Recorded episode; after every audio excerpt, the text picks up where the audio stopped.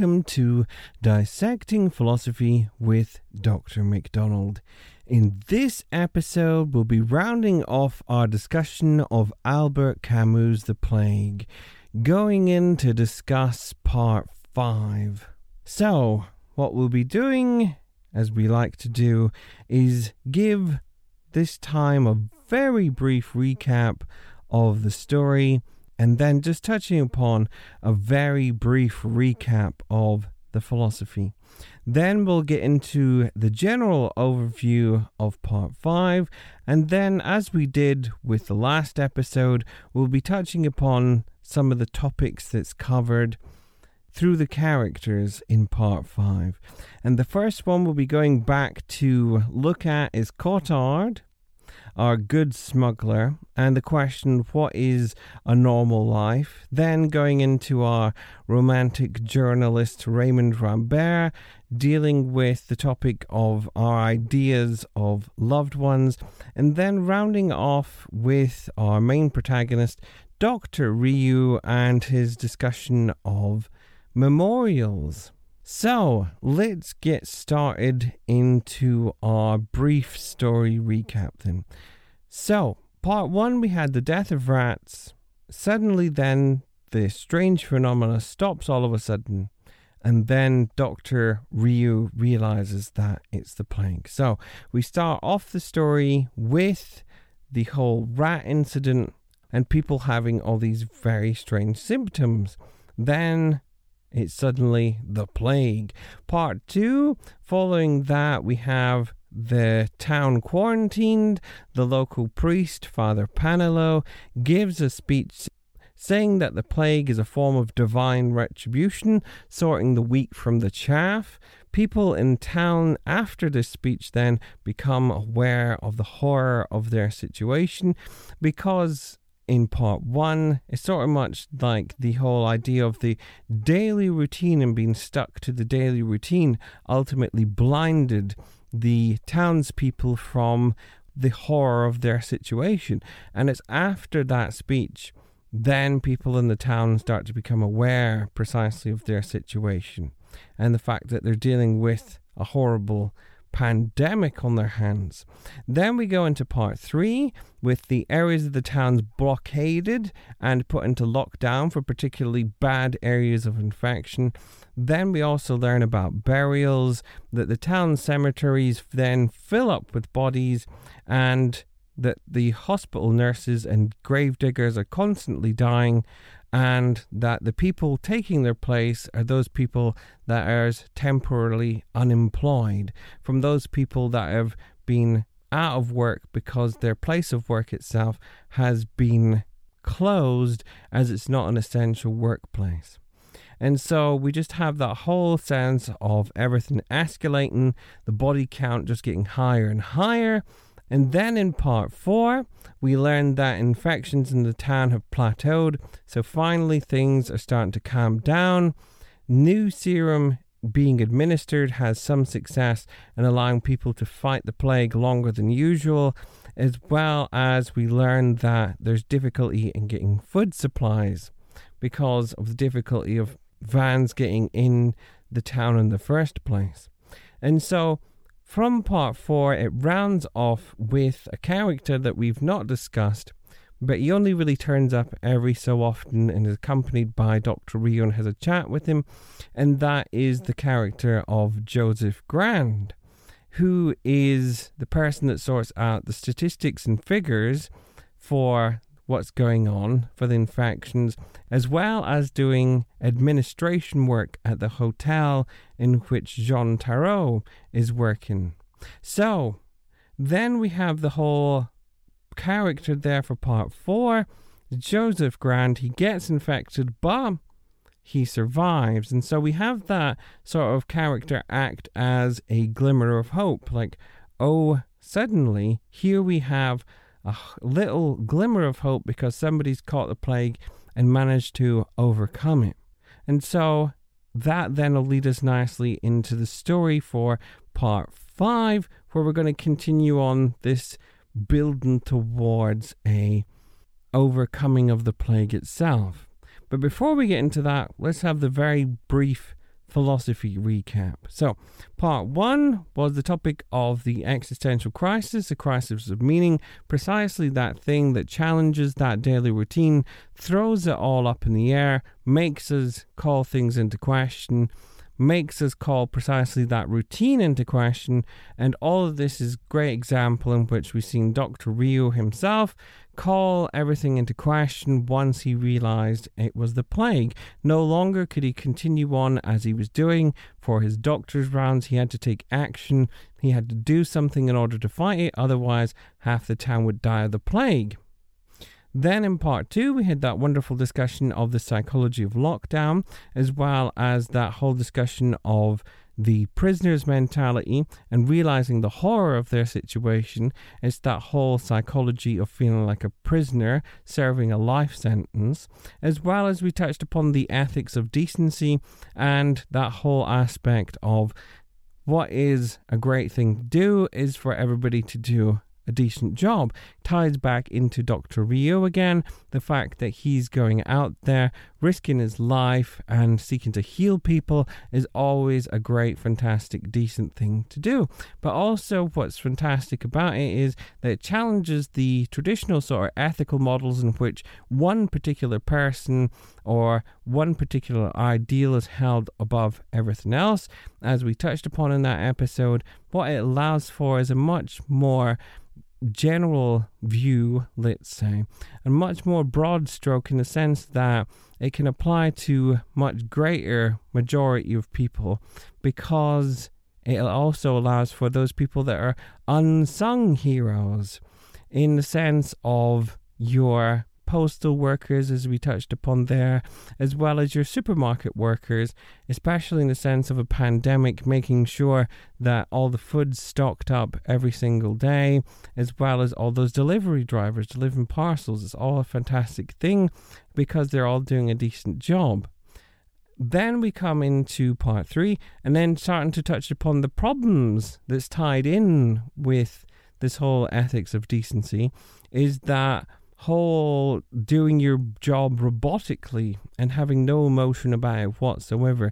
So then it touched upon that idea of the horror of banality, and that tied in nicely with the discussion of the cemeteries, as well as the way in which bodies were being treated not as people who had a life, but rather just as a thing. And really nice tie into the discussion of that for Hannah Arendt and her whole discussion about the banality of evil. And then we get into part four, where we touched upon various different forks in the road. That is to say, we had a discussion about a focus on either the present or future with Cottard in which we then said, well, focus upon the present as what Cottard argues is that it allows us to enjoy the here and now and not put all our pleasure into a future. So, also, we have that sense of being more realistic as well and trying to fight against idealistic and unrealistic things to go for in the future setting the bar too high for yourself. And then we had also nice discussion of utilitarianism that's fit into Rambert and his whole reason for staying in the town and not going to see his girlfriend or I actually need to correct myself. I've been saying it's his girlfriend the entire time, but as we learn in part 5, in fact, it was his wife. So, they have that whole sense in there, that nice little correction, but you just have that whole idea of Rambert just desperately trying to escape. He then makes all those underground contacts and so forth. He's ready to go. He's ready to get out, and then suddenly here's that change of heart, takes the very utilitarian approach, can't be happy just by himself if everyone else is miserable, as he says. So, then we go into the theological discussion, which was with Father Paneloux in his second speech, and it was all dealing with the problem of God and suffering and exactly how can you get around the idea of suffering, especially when we're dealing with the horrific idea of something like a child suffering? How can God allow for that? And we had a nice discussion there.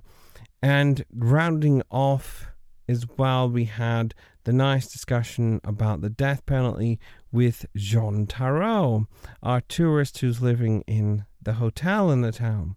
So, we touched upon a lot of nice different topics. We've touched upon existential crisis, the psychology of a prisoner's mentality, ethics of decency, problems with that ethics of decency, and then various different topics covered in part four. Ethical, dealing with utilitarianism, as well as the death penalty, and then as well a theological problem. So overall, we've touched a lot of nice different topics as we've went through. So let's go in now to our sort of general overview of what happens in part five, story wise. So, with part five, then it starts off letting us know that there's a sudden decline in the infection rates. The numbers eventually drop so low that it was announced that the pandemic was under control. The new serum was more successful in fighting the plague, and doctors' techniques that had not previously had any effect were suddenly having beneficial effects. People started smiling again, food prices mysteriously dropped, and there was new escape attempts made when the statistics were most favorable. Those separated from loved ones panicked as they thought they might die before they can see them again, and a small percentage of people were still suffering in hospitals with the plague, and their families shared their pain. After two weeks, of the number of infections still being low, they open the town gates and people are reunited with their families. And the book really rounds off with a big town celebration being held with everybody celebrating the fact that the plague has finally went away. So, overall, feel good sort of moment after part five, after all this bleakness and death and misery and so on, everything really just ends up being happy end and everybody having a joyous celebration. And so we could really just sort of relate this into the wartime context in which it's written. Of course, we have World War II itself, within the whole period in which it's written, as well as you have the Nazi occupation of France at the same time. And so you have this whole sense of a metaphor of the plague really being like this whole bleak situation of war itself, Nazi occupation of France, as all this misery is sort of put upon the country, and then once the war ends, you have all this joyous celebration, V Day celebrations, as they say, and everybody's suddenly joyous and happy that the war has ended. And here we can just have that nice comparison between the end of the war as well as the end of the plague itself in the book. So here we have then just the nice wrapping up overall wise of the story that we have the decline in infections reaches that such rock bottom rates it goes more or less away completely and everybody is able to celebrate the fact that it's gone and then after that return back into their lives as they lived it before. And really this is one of the sort of interesting key questions that hangs over part 5 as a chapter is really that whole sense of trying to return back to a normal life again. What exactly is that?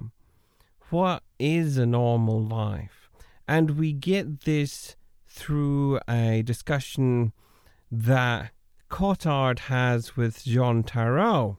So let's go and find out then build upon this whole discussion in a little bit of a deeper way and find out what's happened to Cottard in part 5. So, let's find out what happens to him. He's panicked by the news that the number of infections are an all time low and the authorities plan to open the gates. He hides himself in his apartment and only appears at night to buy essential goods. So, Cottard is our good smuggler, is a character. He's committed a crime in the past, incredibly panicked before the plague, going to be worrying about the fact that every single person he's potentially talking to is a police officer, has that immense level of paranoia. When the plague hits, immense relief happens because the police are no longer doing their work anymore and so are no longer looking for him. And he has really that sense of absolute joy in the situation from the whole sense of that loss of anxiety as well as the whole sense of making a lot of money from being a good smuggler. And then for Cottard, you can just imagine him as the character. Suddenly, you have all the plague gone and starting to diminish in infection numbers and so on. What would he ultimately be like? He returns back into that incredibly panicked individual again and shuts himself away. And then we learn that he actually does become social again, and he asks Dr. Rieux if they can be certain that the plague is diminishing and lowering in numbers. And Rieux replies back to them that we can't be completely certain that will be completely gone. And whilst he's having a conversation with Jean Tarrou, who's our nice tourist character in the story, a couple of well dressed men ask Cottard to confirm his identity, and then he runs off into the night in a panic. And then, as it rounds off on part five, we actually learn that Cottard has ended up in a dramatic police shootout from his apartment window, and the police end up capturing and arresting him. So he is an incredibly dramatic end to his whole story for Cottard. But as we go into that overall deep question that he has with and discussion with Jean Tarrou, what do you call a return to normal life? And I thought this was such a good discussion to come to, especially in our contemporary situation for COVID 19, because there is going to be that sense of, well, how do you return back? And what exactly does this mean? Especially since now that vaccines are coming out and that eventually, at least by next summer, the majority of it's hopefully going to be eradicated, fingers crossed, or at least let's say by the end of next year, it'll not be in anywhere near a bad situation that it should be compared to this year because of all the vaccinations. So, therefore, that whole question of how do we turn back to normal is a really great one for precisely our contemporary situation. And that's the discussion which Cottard has with Jean Tarrou. As it says here, what do you call a return to normal life? New films in the cinema, Tarrou said with a smile. But Cottard was not smiling. He wanted to know if one could imagine that the plague might change nothing in the town and everything would begin as before. That is to say, as though nothing had happened, and that in a sense nothing would have changed. But in another sense, one cannot forget everything with the best will in the world. So the plague would leave its mark, at least on people's hearts. The little man stated quite openly that he was not interested in the heart, and indeed that the heart was the last thing he was worried about. What did interest him was to know if the whole administration would be transformed, and if, for example, all departments would be operating as in the past. Tarrou had to admit he had no idea. And as it says there, rounding off that little bit, Tarrou says that the buildings would have a host of new problems arising, making necessary at least a reorganization of the old administration. And so we have this nice discussion between Cottard and Tarrou, in which then you have that really nice immediate sense of, well, what is a return back to normal? Is something as simple as what Tarrou says new films in the cinema. And you can see exactly what he means. When's the last time that most people have went to go watch a movie at the cinema? Or the fact of how much actual new movies have been produced. And as you can tell, I do like watching films quite frequently, and always on the lookout for watching some good ones. And it's always in the point of the fact that there's been no really any new films at the pictures, all leads to that dismay at present, in which you're just desperate to watch a nice thing that'll keep you entertained for a little short period of time. And so you just end up going watching the old films and go back over things you've already seen. Whereas it's nice at the same time to want to have something new, like what Tarrou says, to go and watch. So I do like that initial answer of what is a return back to normal? Just a nice film to go watch. Something that we couldn't do in the past. And then we have Cottard's reply back to that. Of course, we can see what exactly he means when he's saying about as the administration going to be starting back up again, he's thinking immediately of his own situation, panicked in the sense of, uh oh, here the police is going to be starting back up again, and then how is that going to work? And are they going to find out exactly what I've done? And so you can see exactly how his mind's thinking there as a character. And then we have, of course, Tarrou's reply back to that to say, well, we don't know exactly how all the administration work and so forth is going to happen and start back up again, but there's going to have to be some sort of sense of a reorganization at work. And of course, we had that in the sense of coming out of lockdown when you had various different things in place, such as the plastic perspex, as it's called, just these plastic screens that are put in front of tills, as well as you can just imagine various different other things that potentially will be going on in the future until a vaccine is fully administered out to everybody that all those little differences that'll still have to be put in place. Just like what Tarrou was saying, things are going to have to work differently at least for a while until everything's fully gone away for in terms of the plague and as well as terms of the pandemic in contemporary society. But here we also get touched upon the nice deeper points as well. As it rounds off their sort of discussion before they bump into the two well dressed men like they were civil servants, as it says. As Cottard then says, that's possible. Everyone will have to start again. And then it says, he imagined the town starting to live again from zero and wiping out its past. Good, said Tarrou. After all, things may work out for you too. In a sense, it's a new life starting.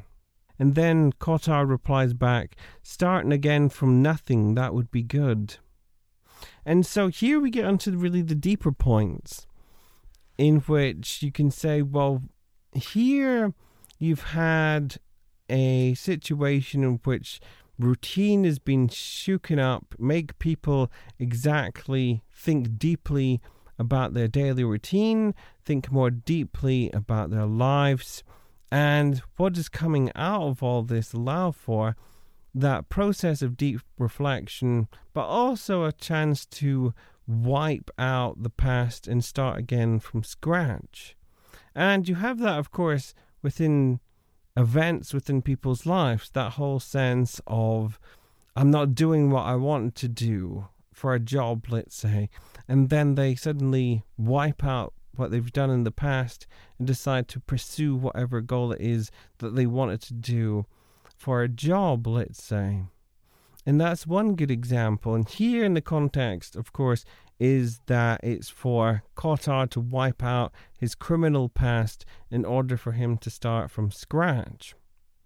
And it goes back into those points again that whole sense of an arrest is not an end, but rather a beginning. That whole process of reflecting upon one's life and thinking about how you could do things differently in the future. For Cottard himself, as he said previously, that we have Cottard really come to those points of existential crisis, reflection, as well as wanting to start over again. So, overall, then, we can say what is a return to normal? We have the nice immediacy of it. We have new films at the cinema. We have that sort of return back into everyday sort of things and everyday routines, allowing ourselves to enjoy all those things in a normal sense that we couldn't do so before. And one other reply back to that in a nice way would be just going to the supermarket without having to queue up to go in, without having to book a time to go into the supermarket. And just another example is something as easy enough as not wearing masks whatsoever. That would be a nice return back to a normal life.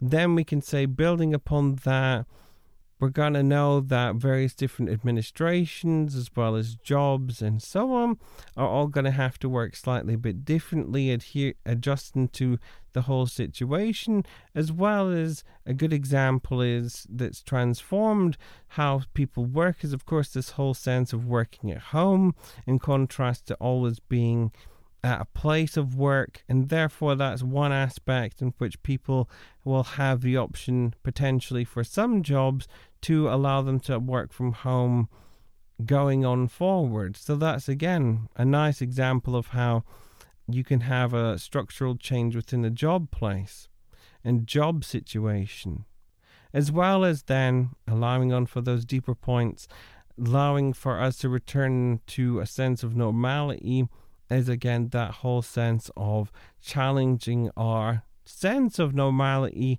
then in order to try and pursue exactly what we'd like and starting over from scratch as it says there.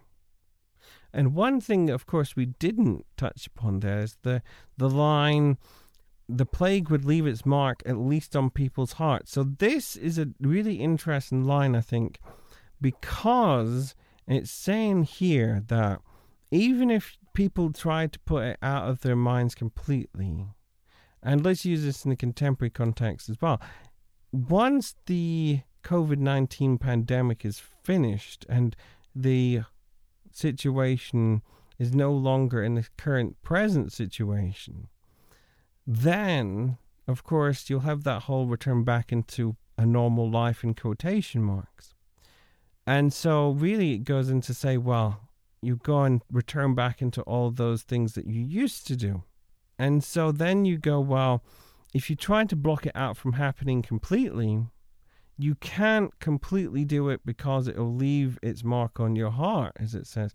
There'll be that sort of unconscious psychological relation back into it, as well as that sort of psychological, emotional level of what's happened as well. It'll leave its mark in some way upon everybody's lives. And it's because it's been such a horrific event that it cannot not touch someone's life.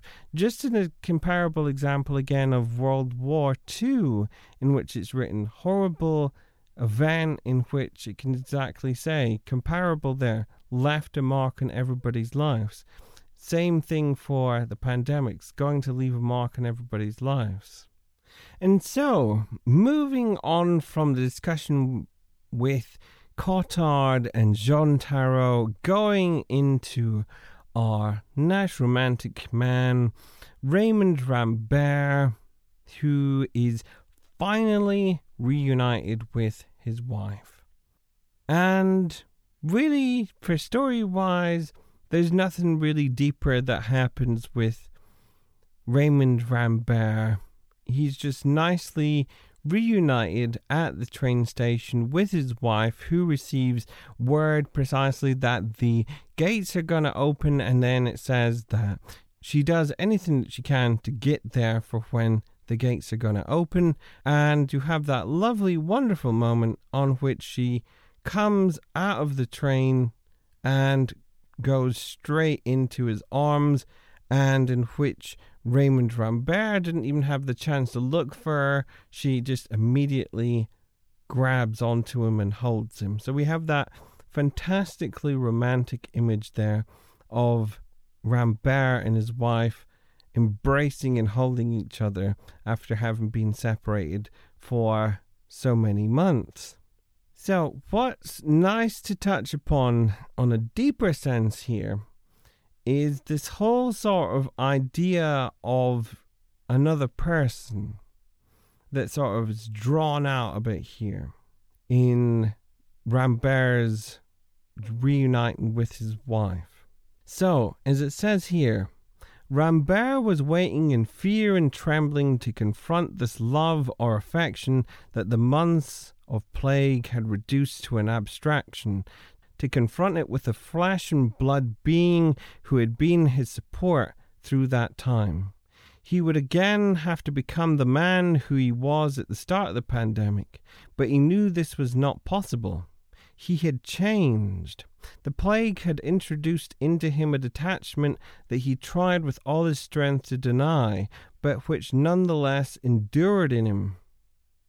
Happiness arrived at full speed. Events overtook expectations. Rambert realized that everything would be given back to him in a single moment, and that joy is a searing emotion that cannot be savored. I think that line is absolutely amazing. Joy is a searing emotion that cannot be savored. So let's talk about exactly Rambert. So, first of all, we have this whole idea of the loved one and his wife reduced to an abstraction. Why has this happened? Because he's been separated out from her. And what would happen, of course, you only have limited contact. In this case, through telegrams of all things. So you're limited to 10 words in which you can say to another person, and then they can say things back to you. And so, incredibly limited contact, and in which you then start to have this sort of idealistic image of the other person that's created by you, in which you then have of the other person. And so, a good example in which this ideal person is like, at least in the romantic sense, is through that whole initial sense of trying to find someone today. Because when you're in that whole dating phase, you can have this whole sort of idealistic person of who you'd like to date. Let's say somebody has particular preference for what color hair they have. So blonde, brunette, redhead, so on. And then that all feeds into that ideal image. Then we go back into our situation with Rambert and the other people who separated from loved ones. They are going to create this sort of idealistic image of what they have thought up in their own minds for this other person. Then you can build upon that in the sense of within relationships as well you can build up this idealistic expectations that you have of the other person and sort of ideal image that's built up over time that reflects about how you think of the other person. Is always in a sort of idealistic space. And then you have the ideal having to combat and face against the actual person is the expectation the same as what they're actually going to be there? In the sense of, does this ideal image fit in with what this actual person is?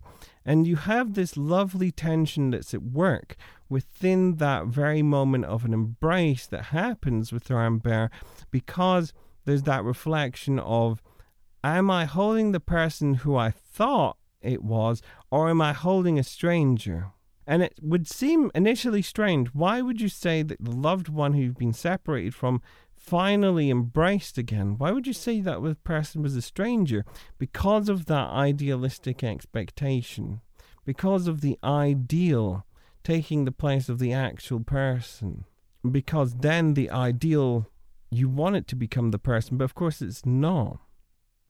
And then here we have an interesting psychological point that's built upon as well that he had to become the man who he was at the start of the pandemic, but he knew that this was not possible.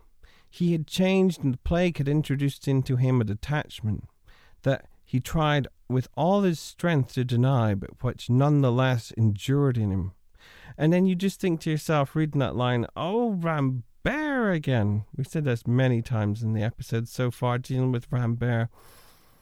Because he had an initial sense of it, all this fighting, a nice fighting spirit, let's say, about wanting to get out, going through all the official channels. He didn't see himself as a part of the town. He was a journalist. He wants to get out, get back to his wife.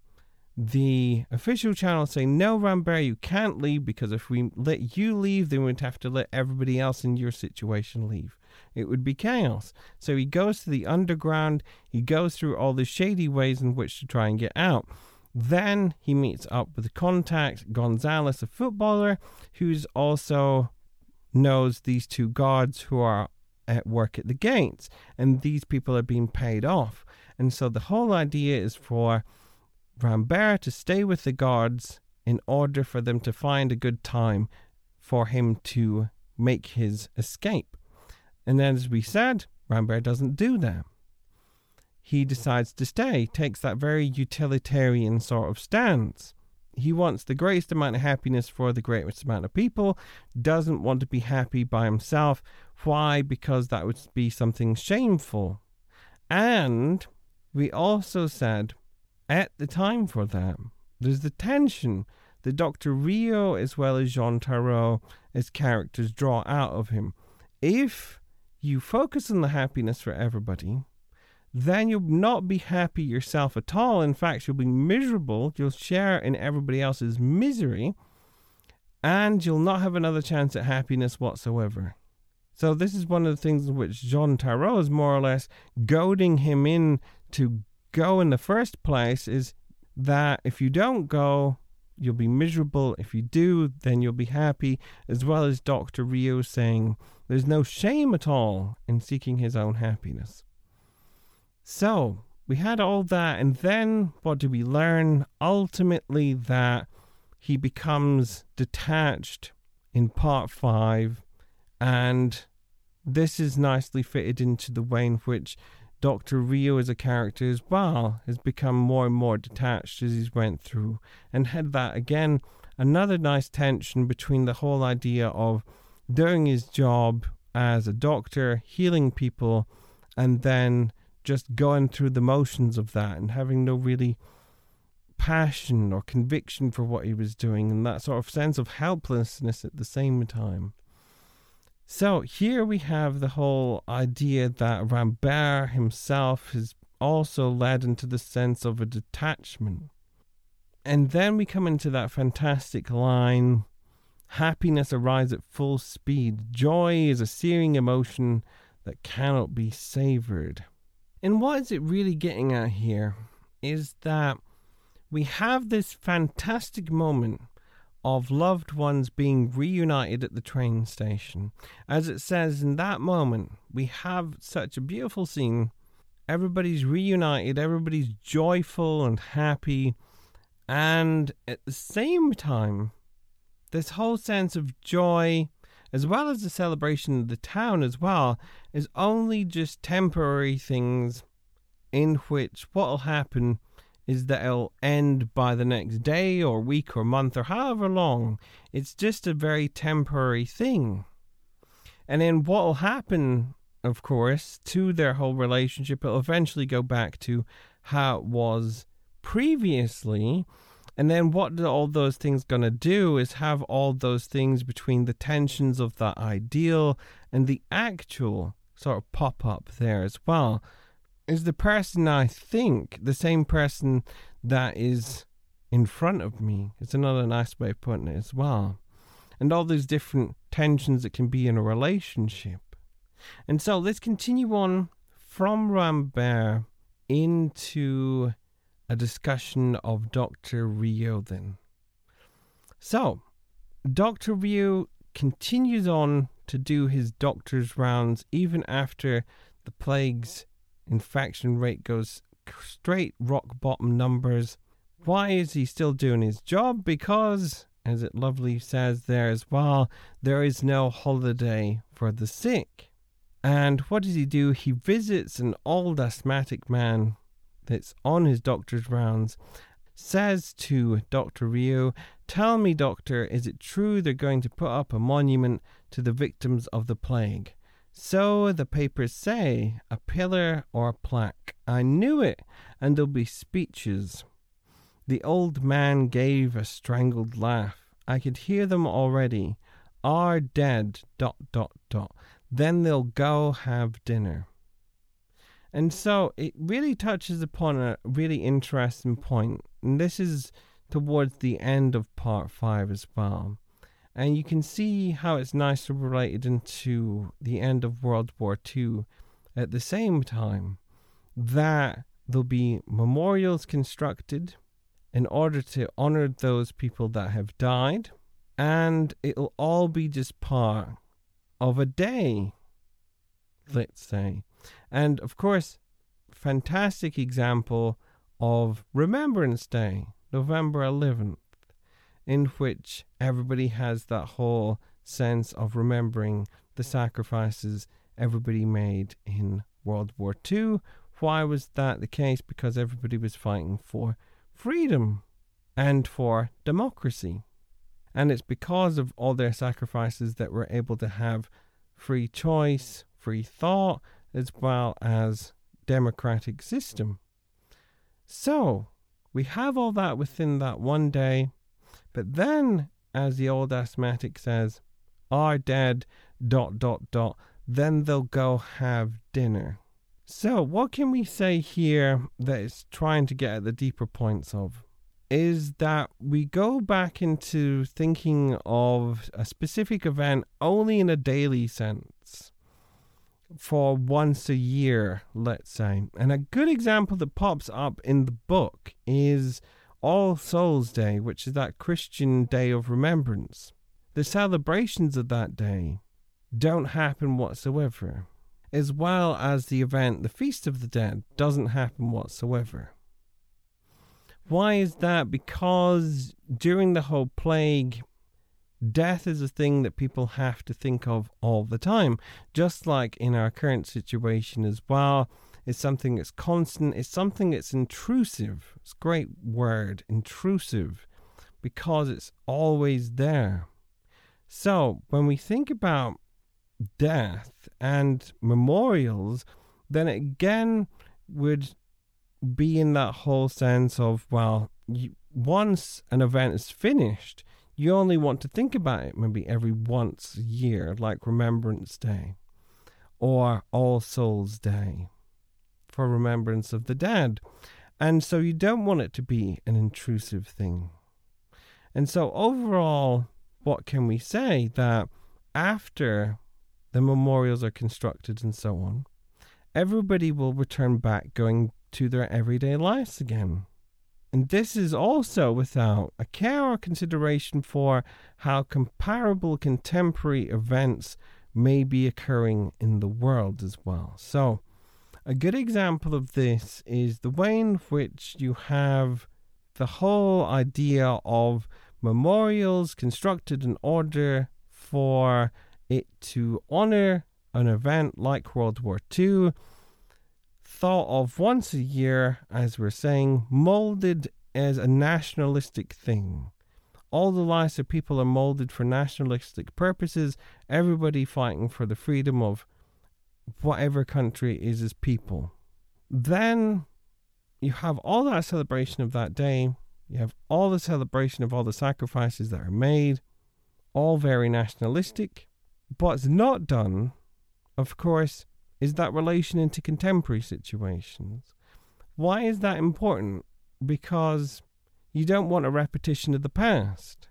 And this is the irony, of course, is that within the celebration of the events itself, is that there's no comparison to say, well, because of X war that's currently happening at this given period in time between whichever countries and wherever it is in the world and so on, then surely here we should use this event to say that war shouldn't occur again in the future because of all this horror, because of all the deaths, and so on. Why is it a thing that's keep on happening again and again and again? pushing aside all ideological differences, pushing aside all political matters, just taking it straight up as people fighting and death and reflect upon the human condition, then you can get into the nice comparable relations back into for various different wars and battles and so on that happen. And so, what is one way in which we can say, rather than just going, They'll make a speech and then dot, dot, dot. They'll go to dinner. Is to not just try and think about it that one time of the year, really, that sort of Camus touching upon there, that precisely you have contemporary situations like wars happening in the world. And there is this whole sense of taking a sort of activist stance and doing activist style work and to fight against these horrific events because of the matters not of politically or ideologically, but just in the sense of a human condition aspect of it, because these are people's lives, and that death in itself is a horrific thing. And so you can see what the sense of which really that Camus also saying there that it shouldn't just be just reflected upon one day.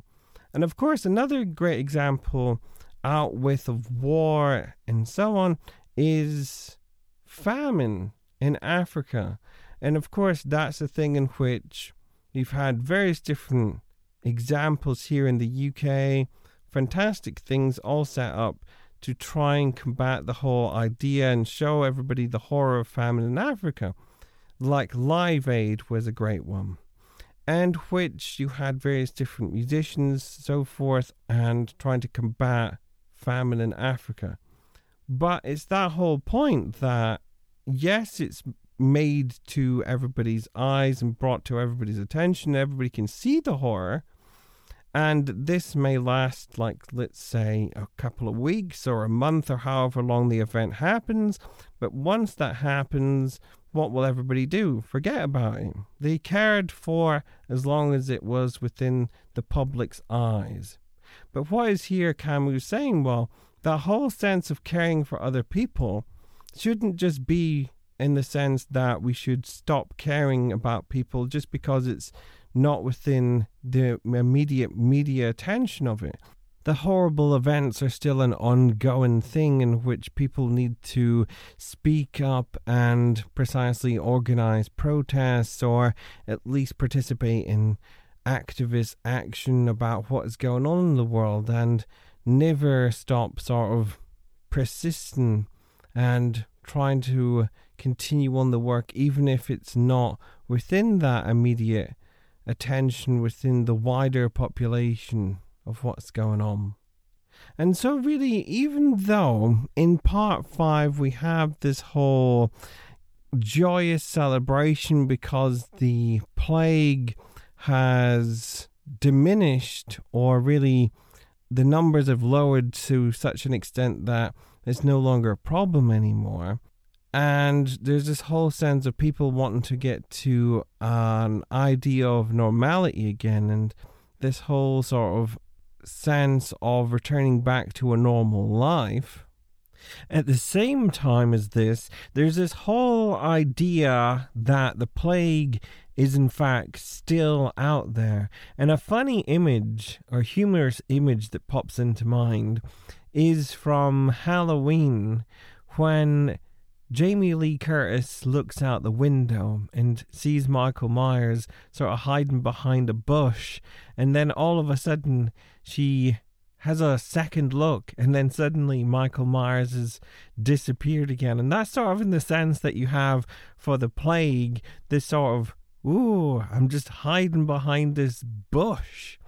just lurking there in the distance.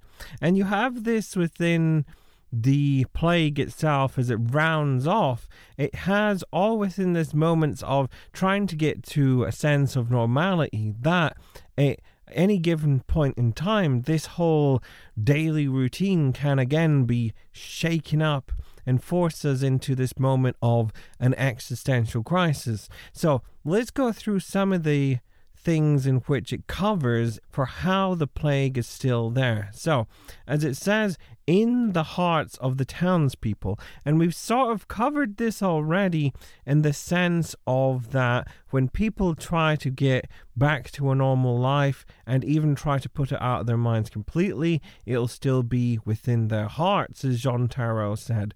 So, it'll still have that unconscious level effect within our daily routine and daily lives, even if we're not immediately aware of it. And of course, after any horrific event, it's going to leave its scars upon us. Then the next point is for those people and families with loved ones still in hospitals fighting the plague. And this is sort of said towards the start of part 5, where you have these whole numbers suddenly diminished, everybody's ready to start celebrating, but then it makes that remark what about the people that's still in hospital? There's still going to be people in hospital needing to recover from it. There's going to be people that still get infected despite all the low numbers. Here we have this select group that then has to go through this whole process that the larger majority of people have been through before. And then we also have the sense in which it says, for those people who have lost any loved ones or family members as well, or even, let's say, just friends or acquaintances that you just know. And that's how, that whole relation again, in which you can say that not only are there going to be people in hospital fighting the disease, but it'll also leave an impact upon the countless number of people that have died from COVID and all the amount of impact on everybody's lives in the world from the loss of all those people. And then we also have the sense in which it's said that the plague itself and infection itself is never, in a sense, truly defeated. So that's in a sense we could relate it back into Michael Myers or another sort of horror character as you like, that sense of an impending force that will always be there, ready to come back at any point. So here you have the case of the plague, in which it said at, towards the end of part five, within the last few sentences, it lies awaiting there in the briefcases in the attic or just within locations and so forth, just ready to be unearthed or uncovered, and then suddenly, ah, it's the plague all over again. And even when we're getting into the sense of vaccines now, we're going to move forward, obviously, in this whole sense of going back to normality. But even people say that within this given process that we're in at the minute, that you can't truly defeat COVID or truly defeat an infection, and it's still always going to be there. So it's great how we again can relate this whole discussion back into our contemporary situation again. That yes, there's vaccines, yes, we're managing to fight the infection and horrible disease absolutely fantastically, like in the story itself, their prior efforts were just trying to do the best for people as best as they could. And now also we're in a situation like they are where suddenly we're having an effect and able to more effectively combat COVID 19. But it's also in a sense that it's never truly defeated. And even as an example as well, that the bubonic plague itself was something that was in the news recently. As it says from the article here, yes, the bubonic plague is still around. Why you don't need to worry. From healthline.com, written by Julia Ries, as it says here from July 7th, 2020. And let's just quickly go through the bullet points. It says here an outbreak of the bubonic plague in China has led to worry that the Black Death could make a significant return. But experts say the disease isn't nearly as deadly as it was thanks to antibiotics. The disease pops up every year in multiple countries, including the US. And just a little bit into the first couple of paragraphs, health authorities in China have identified a new case of the bubonic plague, the disease that triggered the Black Death pandemic back in the mid 1300s. The new case, which was confirmed on July 5th, was found in a herdsman living in north city of Bayannur. So, this is obviously something that immediately throws you into panic, of course, when you suddenly hear news of, oh my god, there's a case of the bubonic plague. Are we going to go back to the Black Death? Ah! And of course, it's one of those things that sends you into immediate panic and worry. And what's so great about that little article, just from the little snippet that we read, it's one of those things that, as we see, pops up about every single year is cases. And what's great as well with the advances that we've had in contemporary medicine, what is effective against fighting the plague itself is, of course, antibiotics. So, due to all that, there'll be nowhere near as a chaotic pandemic case as it was before. But it's also interesting here that it backs up that statement you can never truly defeat something, and it'll always just be sort of lurking in the background there for the plague itself. So we can say, in the sense, that it's that lurking presence in the background, both in a psychological sense, having an effect upon the townspeople themselves, as well as, of course, the environmental thing of it lurking somewhere in an attic or lurking somewhere out there in the world, never being truly defeated. And what is so good is to relate it back into precisely that sort of horror image of you managing to defeat Michael Myers, but he's always coming back again and coming back again. And so, overall, rounding off, what can we say about part 5 then. After a horrific event, people like to put it out of their minds and return to a state of normality again. As it rounds off with Dr. Rieux stating that this continual return to a daily routine that we have and wanting a state of normality is humanity's strength and innocence. Yet there is times when we must confront what seeks to shake up this routine, such as doing activist work against contemporary wars and violence. However, as Dr. Rieux states to Tarrou, we can't always fight the good fight and must enjoy other things like bathing in the sea. And what was so great with the brief conversation between Tarrou and Rieux is that little moment of, I agree with everything that you're saying, Tarrou, as Dr. Rieux says, but let's take a break for a while, let's go and enjoy ourselves and it's just that little idea there of still taking time to go and have pleasures in the little things in life, like going having a nice cup of tea or reading a chapter of a book or something like that to relax at the same time. And then, what can we say? Life is simultaneously this tension of acting against horrific events and trying to enjoy the everyday novel and banal things.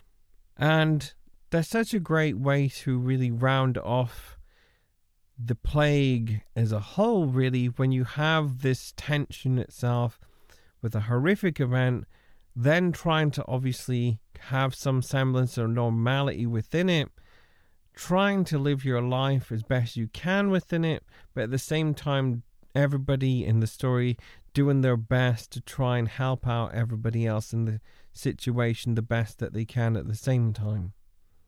Many thanks for listening to the episode. I hope you enjoyed my discussion of Albert Camus' The Plague, Part 5, and that finishes our discussion of the book. Feel free to check out my Patreon page at patreon.com forward slash dissecting philosophy drop me an email at my address, dissectingphilosophy at gmail.com, tip me a coffee at ko-fi.com forward slash dissectingphilosophy, ko-fi.com forward slash dissectingphilosophy, and lastly, I can be found on Twitter at I am a rubber man. Many thanks for listening, and I hope you'll join me next time.